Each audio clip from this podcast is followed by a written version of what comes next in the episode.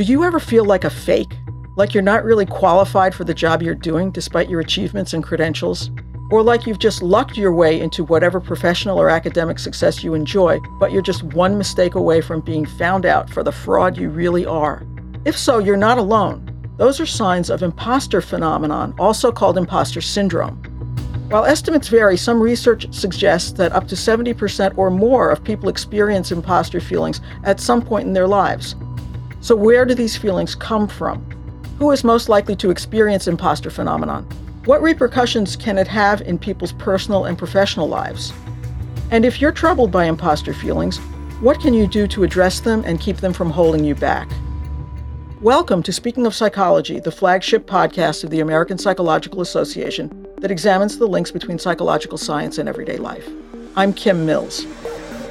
We have two guests today First is Dr. Lisa Orbé-Austin, a counseling psychologist and career coach in New York City, where she focuses on helping clients with career advancement, career transitions, and leadership development. Her book, Own Your Greatness Overcome Imposter Syndrome, Beat Self Doubt, and Succeed in Life, offers readers advice based on decades of research, as well as her own experience helping clients recognize and overcome imposter phenomenon. Our second guest is Dr. Kevin Cokley, a professor of educational psychology at the University of Texas at Austin. Dr. Cokley studies African American psychology, and he is particularly interested in understanding the psychological and environmental factors that affect African American student achievement.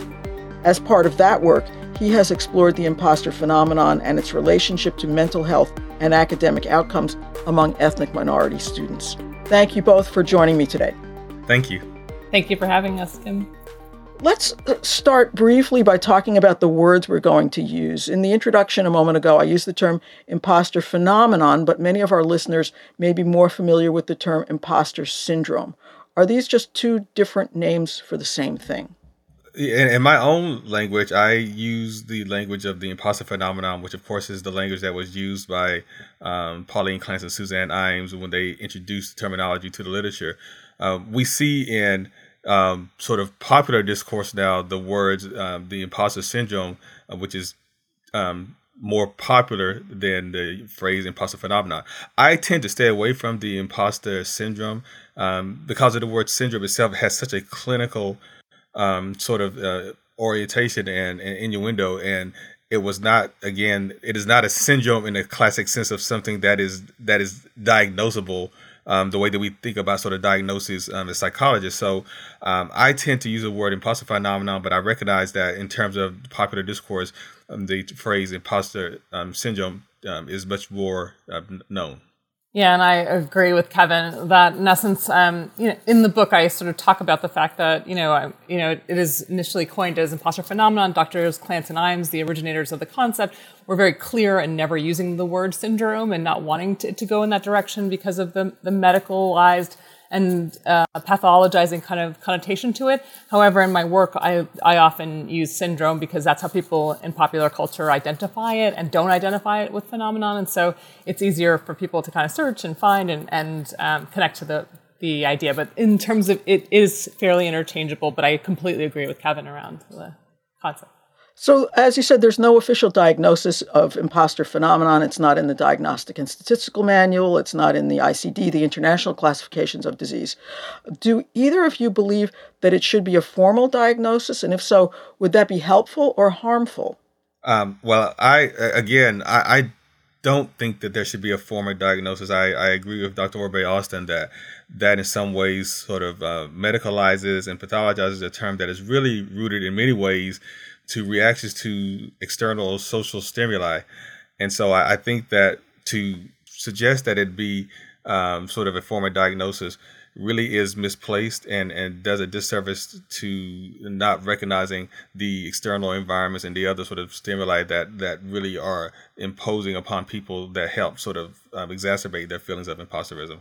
Yeah, I agree. I think um, I, I, think there are many correlates of imposter syndrome to mental health issues. So, you know, people often have higher levels of anxiety or depression. There are other like really diagnostic conditions that do result from the experience, but the experience, I think, of it in and of itself, um, probably doesn't require that. And I think, you know, if you think about diagnostic conditions and this idea that it, it's sort of impacting your social, relational, academic functioning, a lot of people with imposter syndrome are actually doing quite well. And so, uh, yes, there are internal, you know, potential correlates, but not for everyone, and it sort of it, it varies. And so, I think it's really not necessarily doesn't necessarily have to be a diagnostic condition to receive intervention, support, you know, other things. Um, be able to see it as a valid experience given the amount of coverage that um, this phenomenon has had in the mainstream media, I think many people's general impression is that imposter phenomenon is a bigger problem for women. Does the research bear that out? Dr. Orbé-Austin is who could you answer that? Who is most likely to experience imposter phenomenon imposter feelings?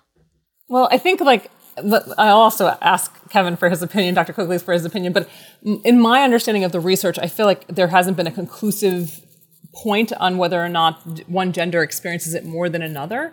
Um, there isn't conclusive research to suggest yes, women experience it more than others. I think because it was initially studied um, with women, I think people then uh, feel like, oh, this is a women's issue. And I think you know some of the research shows that ex- that men experience it somewhat differently, and there's a lot of room for discussion around gender diversity and gender expression. We don't have a lot of research around that itself, but I think it's really important to note that sometimes men experience this in what looks like a different a, di- a different way, and so I think it oftentimes then goes a little bit under ex- underreported in terms of their experience of it is sexism a factor here? I mean, is it just the fact that women often feel like we have to perform so much better than men? You know, Fred Astaire did, he was phenomenal, but, uh, you know, his partner danced backwards in high heels. I mean, yes. we, always have to be a little bit better than Ginger Rogers. I lost, lost her name for a minute.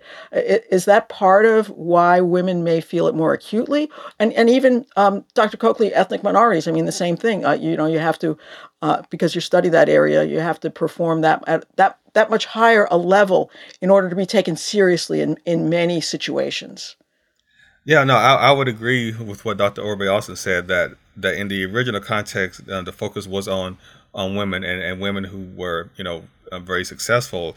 And I think that um, Dr. Clance, and Dr. Imes uh, perhaps thought that uh, it was you know more salient um, with women but the research itself has been equivocal in my own research i have conducted studies where you know some um, studies you know women have reported higher imposter feelings but in other studies there's not been any um, significant uh, sex difference at all so and that's that's the case with other studies that have reported um, on imposter phenomena findings. So, so the findings are equivocal. What I will say, and I agree again with Dr. Orbé-Austin, that you do see that the way that imposter feelings um, manifest themselves um, takes on a very gendered um, sort of approach. And so, so, so, for example, I have found in one of my studies looking at academic outcomes that imposter feelings were much more salient for women with uh, concerning um, GPA uh, compared to to men. There was no significant mean difference. They they both reported significant the similar levels of imposterism, but its implications for academic outcomes, in this case GPA, uh, was definitely gendered. And so that's the way that I think is it's best to think about the uh, any sort of potential gender differences involving imposter feelings. And then regarding ethnic minorities, um, absolutely, I became interested in the area because of my own research on the psychosocial experiences of, of African American students and other BIPOC um, students. And when I came across the imposterism literature, I was fascinated because there had been relatively little work done on students of color. And so I saw where it would be immediately applicable to the work that I was doing and it and it turns out that I was I was right because many many BIPOC students um, report feelings of imposterism in predominantly white educational spaces, and so I think that there is a, definitely a very strong connection there. Yeah, and I think I'll, I'll add to that in the, the sense that we talk about this um, in our work, in our trainings about sort of the double impact of imposter syndrome for women, for people of color, of this experience of having these internal feelings like I might be a fraud, like I don't know if I belong here, I might be incompetent, and then this external communication happening from the world being like, Mel, maybe you don't belong here, maybe you got here because of a diversity program, maybe you're not good enough, and so as you're working on it and trying to believe in your competence and skills, you're getting these external messages that are reinforcing the imposter syndrome, which I think makes it more difficult to overcome because you're getting these additional signals like, hey, maybe you are. And I think, you know, as a result of systems of oppression and other things, they kind of benefit from you maintaining your imposter syndrome. So, you know, I think it's really important to kind of recognize that it can be experienced very different in different populations. Let's talk for a minute about how imposter feeling, uh, feelings affect people's lives. Dr. Orbé-Austin, how do you see it affecting your clients in terms of their career paths and the career choices that they make? Well, I mean, I think it's it's interesting because I think um, many of them I deal with mostly. I work a lot with women, and I think many of them, you know, what the literature finds around women and some of the ways in which they deal with it is that they're counterphobic, and so they actually face the thing that they're afraid of, and so I don't see them not achieving. I do see them struggling to advocate for themselves in terms of salary, to sometimes feel like they can find other opportunities elsewhere, feeling like um, maybe this is the only place that will really appreciate me, and sort of getting stuck in places. Um, I find it they often struggle with you know advocating for promotion and other things, and also to I think also in management struggle with delegation and, and micromanagement, feeling like their direct reports are a direct reflection on them and they don't want to be exposed. And so I do see it in, come up in these different ways. And Dr. Cokley, how does it affect achievement and mental health in the students you've studied? Well, it's it's interesting because with um, students of color, I see them really sometimes struggling with acknowledging um, to other people that they have these feelings. So so what ends up happening is is that BIPOC students in predominantly white spaces are well aware of the the perception that they by some that they don't belong there, that they're simply there but because of affirmative action, and so they want to sort of prove to others and to themselves that no, I belong here because of my achievements and because I am meritorious. Um, but yet they still have this little voice that says, you know, maybe you really were just simply a product of affirmative action. And so this causes, in addition to all the other sort of stressors that all college students experience, um, this added sort of what I call this sort of like racialized expression of imposterism um, is an additional um, burden and stress on students of color, um, which ends up sort of um, taking a toll on them emotionally and, and, and their well-being. Now, it, it, it, I will say this, that it's, it's interesting because when you look at and there's not a lot of empirical data right now to support this, but when you look at the um, sort of effect on the actual achievement, um, you'll see that in some cases, I mean, this is perhaps more anecdotal than supported by by, by data, but it, seems that individuals who have imposter feelings are also um, performing in some cases at even higher levels. In other words, they work so hard to try to sort of counter any sort of perceptions that they don't belong there, that they might end up doing, you know, relatively well, um, but suffer um, from sort of, you know, mental health sort of challenges. And so certainly I see, you know, with, with students of color, them also sort of overachieving, overperforming, trying to sort of counter what they believe to be perceptions about their worthiness of being there. And so they might, on the one hand, look, you know, pretty pretty good on paper in terms of their academic achievements, but they may be suffering from mental health decline. You've both written about your personal experiences with imposter phenomenon. Can you talk about those a little bit? How those experiences have um, informed the work that you do? I mean, for me, it's what drew me to the work. Actually, is is my own personal experience with imposter syndrome. I probably had a very different research path early on, and I think uh, and and writing path. But I think that you know, having experienced it very, very like pretty impactfully. Like I, I mean, I talk about in a TEDx talk, and I was in a, a particularly bad job after I graduated from um, my PhD program, and I was working for a pretty oppressive boss, and um, felt stuck. Um, I felt stuck in a very um, really i felt like stuck in a way i couldn't apply for other jobs i couldn't talk to people i was really really stuck in this job where he was really um, just making sure that making sure that i didn't go anywhere else he wasn't necessarily ever complimenting me or ever saying I did a good job, but making sure that I felt really underwater.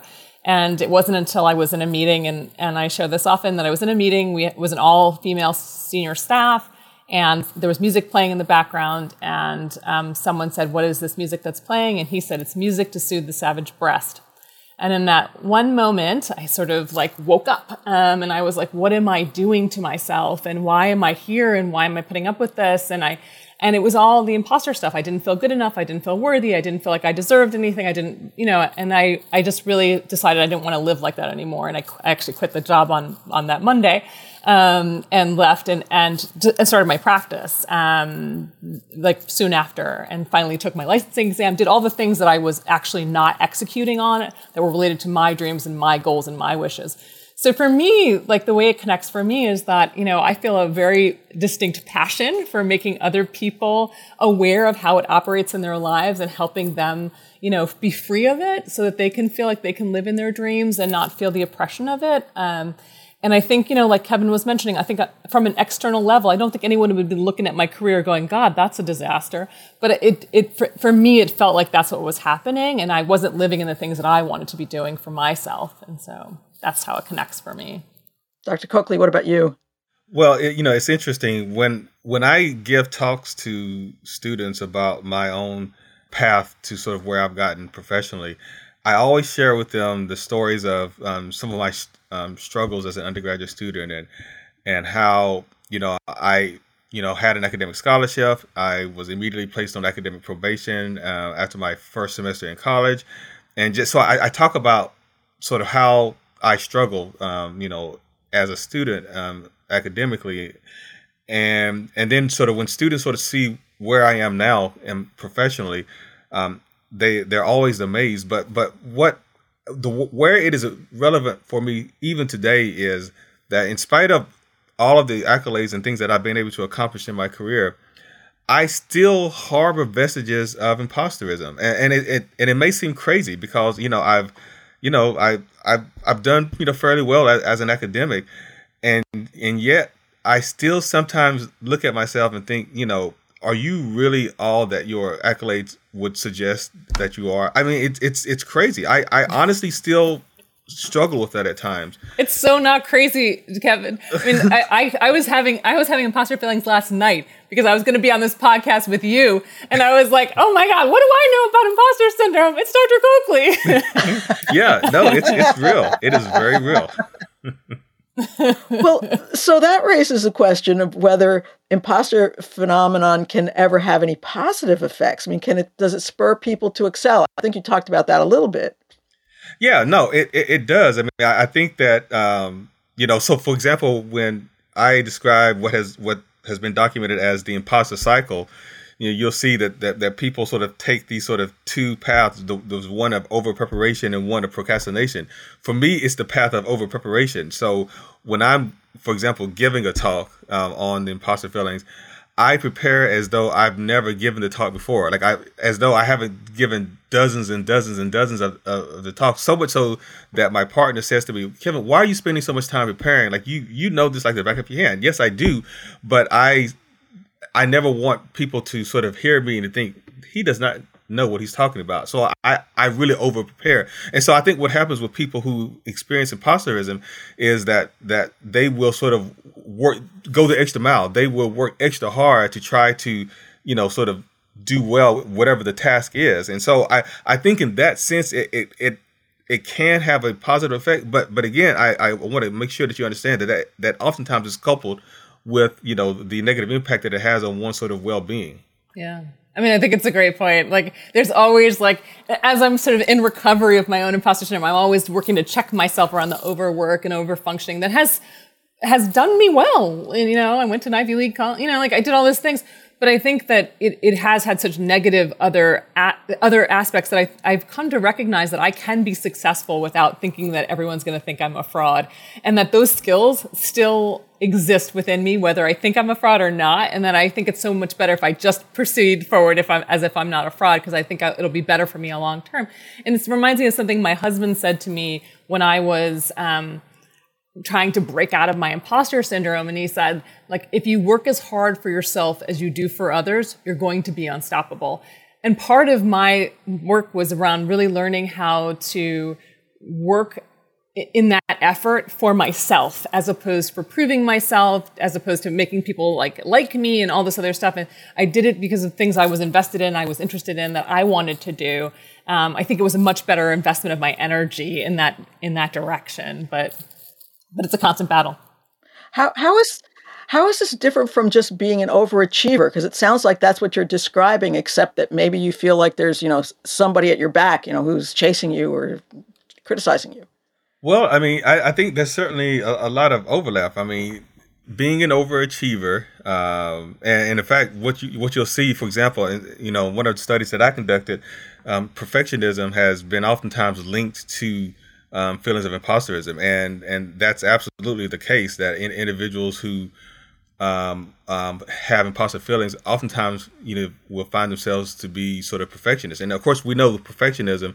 You know, perfectionism can be both adaptive and maladaptive, and it's the maladaptive forms of perfectionism that will result in sort of imposter, feelings of imposterism being particularly uh, harmful. And so, so certainly there's a, a strong um, sort of connection between um, sort of perfectionism and and and sort of you know these sort of feelings that we sometimes struggle with of imposterism.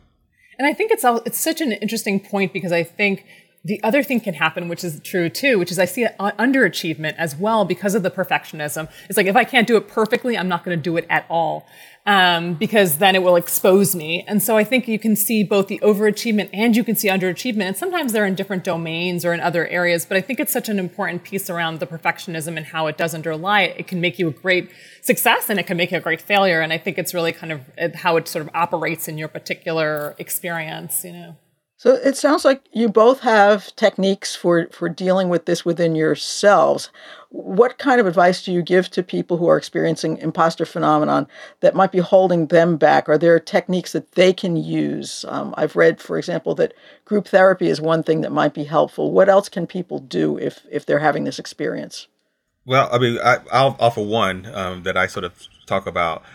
So part of what what has happens with individuals who experience imposterism is that they they tend to discount the really positive things that they have achieved, all of their accomplishments, and and and so it's helpful if you make people, uh, or if you sort of ask people to really make a concerted effort to to attend to and to document all those things that they, that they actually have done well. So, for example, if you say, look, um, consider keeping a, a weekly or bi-weekly um, sort of diary. Every time that you you've done something well where you've been acknowledged where you you know done a very good job uh, acknowledge it just sort of document it and then sort of come back and and review that. Because what ends up happening is you'll see you know what?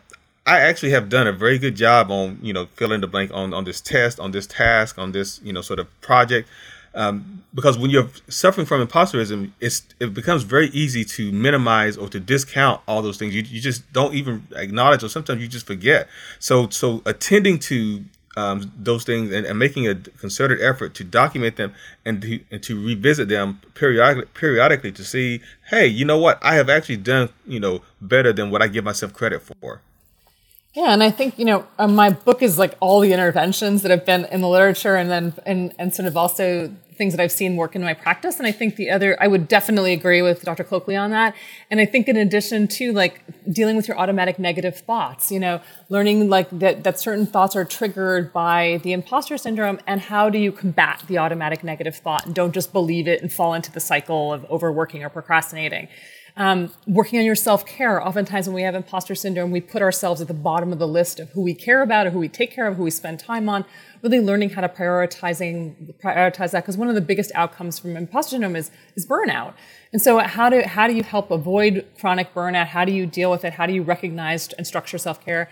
I think oftentimes also we're caught up in very like rigid roles around our imposter syndrome. We know how to be the helper. We know how to be the go-to person. We know how to be certain things, but we don't know how to expand outside of those roles. So how do we learn how to ask for help? How do we learn how to, how to widen our role sets?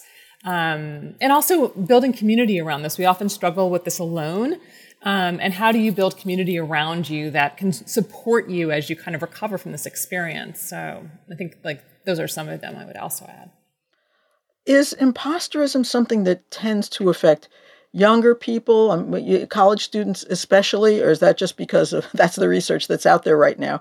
But by the time people are more established in their careers, does it does it taper off? I mean, do you do you just grow and become more confident, or do you really have to keep working on it for your whole life? I mean, I think you can, there, there are ways to kind of minimize it and to get, I always say, is it going to go away? Probably not. But can you turn the dial down on it so quietly that you can't even hear it or barely hear it? Yes.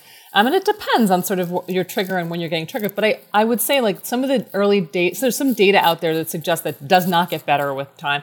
There was a study by KPMG in 2020 that showed that female executives had 75 a rate of 75% imposter syndrome. So that's higher number than we generally see.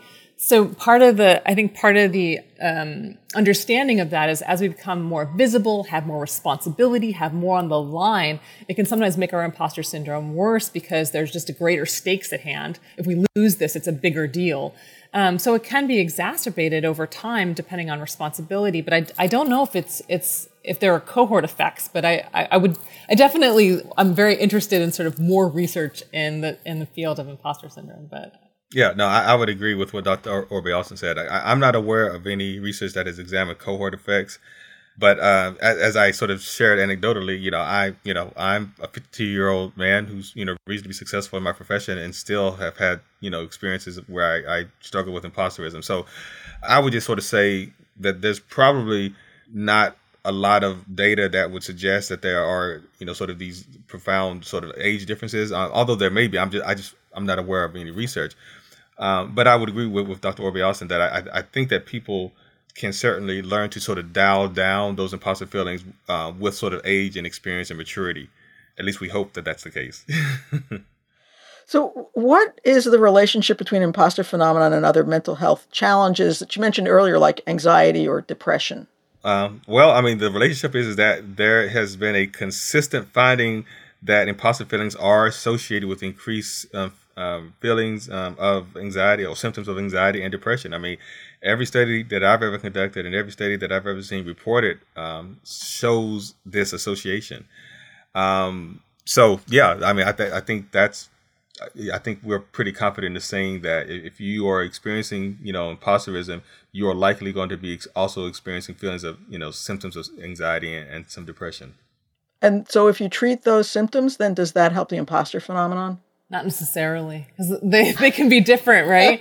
um, I think you you know one of the things that I've seen though is people who have treated their you know um, anxiety with like CBT skills or uh, can use some of the similar CBT skills around their imposter syndrome. So I think you can the skills that you're learning are transferable, but I think you have to tackle the specific, you know, experiences of imposter syndrome around this experience of being a fraud and being competent. One of the things that I think is really important for me in my work has been to help people to identify the early experiences that were the, the foundation for why this imposter syndrome became what it became whether it was rigid roles in childhood or whether it was family dynamics um, that were were um, common. I think that has been really helpful for people because I think they start to realize, oh, this thing didn't come from nowhere, and that the reason why I'm triggered by particular thing things today has a has a history, and that makes sense to me as opposed to this thing came out of nowhere and I now I don't know how to stop it. Um, I think it has it gives people agency in a sense of like, oh, I get it now um, this didn't come from absolutely nowhere. Yeah, no. If I could build on that, I mean, it, when you when you read, you know, some of the early work by um, Clance and Imes, they talk about both having internal factors and the external environment sort of factors in terms of contributing to how the imposter phenomenon was created. Created. So, for example, uh, regarding internal factors, um, what they noticed amongst the, the women that they were working with was the, the women reported uh, receiving messages about being competent in all these different areas. You, you, know, you're so skilled interpersonally. You're so skilled. I mean, in all these other areas, but not anything related to their intelligence. So they started to at some point think, well, I'm I'm good in these other ways that that are more sort of socially related, but no one is ever telling me that I'm you know naturally intelligent or that I'm intelligent. So they started to internalize those uh, messages, and then in terms of the external environment. Um, being told, for example, that they in fact were really smart, very competent, superior even. Um, but then finding that even though I'm being told this, I'm struggling to meet these expectations. I, you know, I, am trying to sort of live up to what people are saying that I am, but not being able to, or feeling like they're not being able to. And so both those sort of internal factors and the external environment um, were reported by Clance and Imes as sort of contributing to the creation of imposter feelings.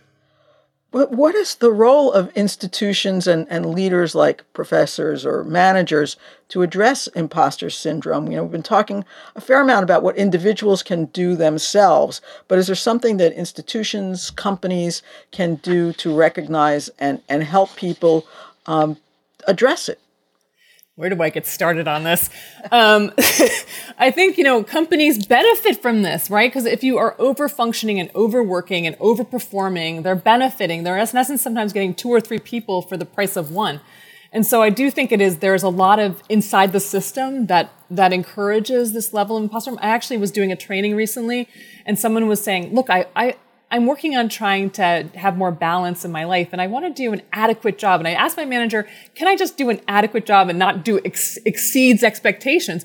But then their comp, their comp was, um, they're, they're like there's ties to their comp and their bonus structure that if they don't exceed, they don't get anything. So if you just do a good enough job at your job, which we're always telling people who have perfectionism, like it's focus on the good enough. Like if you just do good enough, you don't get additional compensation. So you have to constantly be exceeding to be able to reach certain comp norms. I do think there's a lot in our systems that really have to change so that we don't reinforce this. Don't burn people out and use them for what they have and then discard them. We have to be more thoughtful about our the workers in our system and how we take care of them and how we create longevity for their careers. And I think there's a lot we can do around management and organizations to change these systems that are reinforcing it, you know, ordinarily. Know. Yeah, no, a- absolutely. And the other, the other sort of suggestion that I would make, and this is this is a more difficult one because it really speaks to to culture, is creating an environment where it's okay to uh, acknowledge that one has made a mistake, to acknowledge that one is not perfect, and and and this should come from the leaders, from the people, the managers, and this is a, a bit. Imagine imagine what it would be like for an employee to have a manager to sort of say, you know what, I messed up. I, I, I, I, dropped the ball here. I made a mistake, and you know it's it's okay. You know we're human. Um, imagine the impact that that would have on employees when their their managers acknowledge that sometimes they make mistakes as well. Um, now, yeah, and I'll take it one next one step further, which is like, and then do like a, a post mortem on the mistake, so everyone yeah. can learn from it. Exactly. You know. Exactly. Um, and, and have such a more of a growth mindset perspective as opposed to a fixed mindset perspective about people's capacities and capabilities. Now that exactly. Now we, we all know that changing culture is easier said than done. Uh, culture tends to be among the most difficult things to sort of try to change. But but if that could happen, it could go such a long ways. I mean, if, if, if, companies are really serious about being responsive to the the needs of their employees, this is one of the things that they absolutely should do. Yeah, the well-being of their employees are a lot of talk about well-being and mental health, and these these there are correlates to imposter syndrome to mental health outcomes, burnout, depression, anxiety. If you want to reduce that in your staff, reduce some of the ways in which you are organized to encourage them to do this. You know.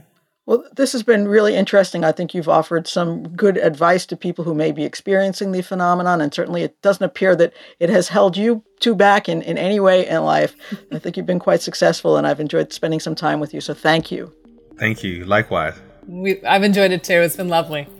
For our listeners, you can read more about imposter phenomenon in the June issue of APA's magazine Monitor on Psychology go to www.apa.org/monitor or look for a link in our show notes. You can find previous episodes of Speaking of Psychology at speakingofpsychology.org or on Apple, Stitcher, or wherever you get your podcasts. And if you're so inclined, please leave us a review.